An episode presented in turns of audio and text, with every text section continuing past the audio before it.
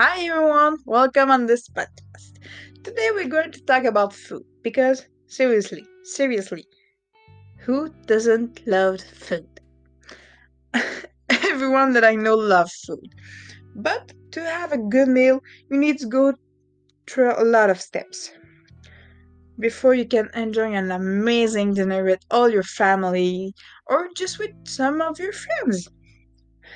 Most of the time, in this work line, boys are in the kitchen. In some culture only, because if you go to the US, a lot of girls work in this work line. But for the Japanese, it can be a girls because they said that the girls the girl's menstruation can change the taste of the food.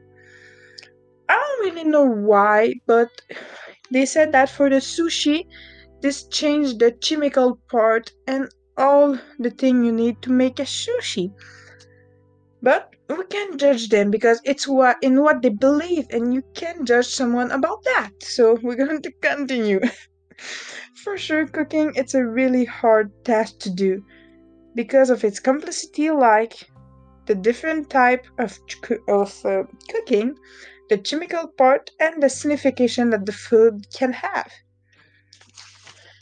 We're going to start with the different possible ways for cook a meal. To cook a meal, we've got a lot of ways, like boiling, roasting, grilling, and many more.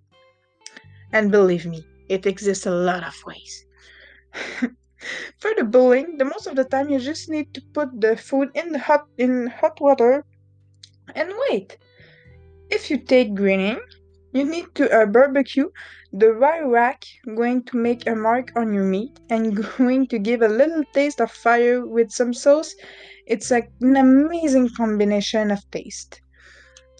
This thing going to give an am- amazing dinner that you can enjoy with all your family. And believe me, I do it a lot of time with my family, and we all enjoy the dinner. In the cookery world, we can have so many adventure and fun. In more, if one day you go to a journey, you will see how much different kitchen exists, like traditional, exotic, and molecular. It's true, many type of kitchen exist, like the molecular one. Inside this type, this type of kitchen, we can find science. This news surprise you, right? Maybe you don't believe what I just told you, but it's real. I swear. With some baking powder, we can make chemistry because this ingredient react for instance.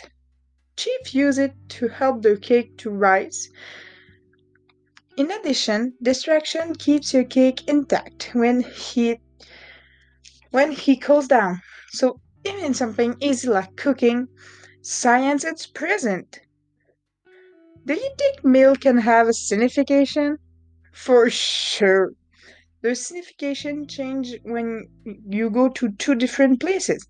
The religion can change this too because if you're in India, for example, the food doesn't have the same value that in Canada. Some meals can have different meaning, such as psychological, sensory, symbolic, or just for the pleasure. If we take, for example, chocolate and candy or candies, when we are kids, the reason why we like it that much, it's because of the pleasure and the taste. Because who doesn't eat candies one time in the in your life? Really, everyone do it because we love having the taste of sugar on, in inside our mouth. Excuse me, because it's like a little miracle. The taste, it's an amazing combination of a lot of flour, uh, fla- flavor, excuse me, and it's unbelievable. Food doesn't just have signification.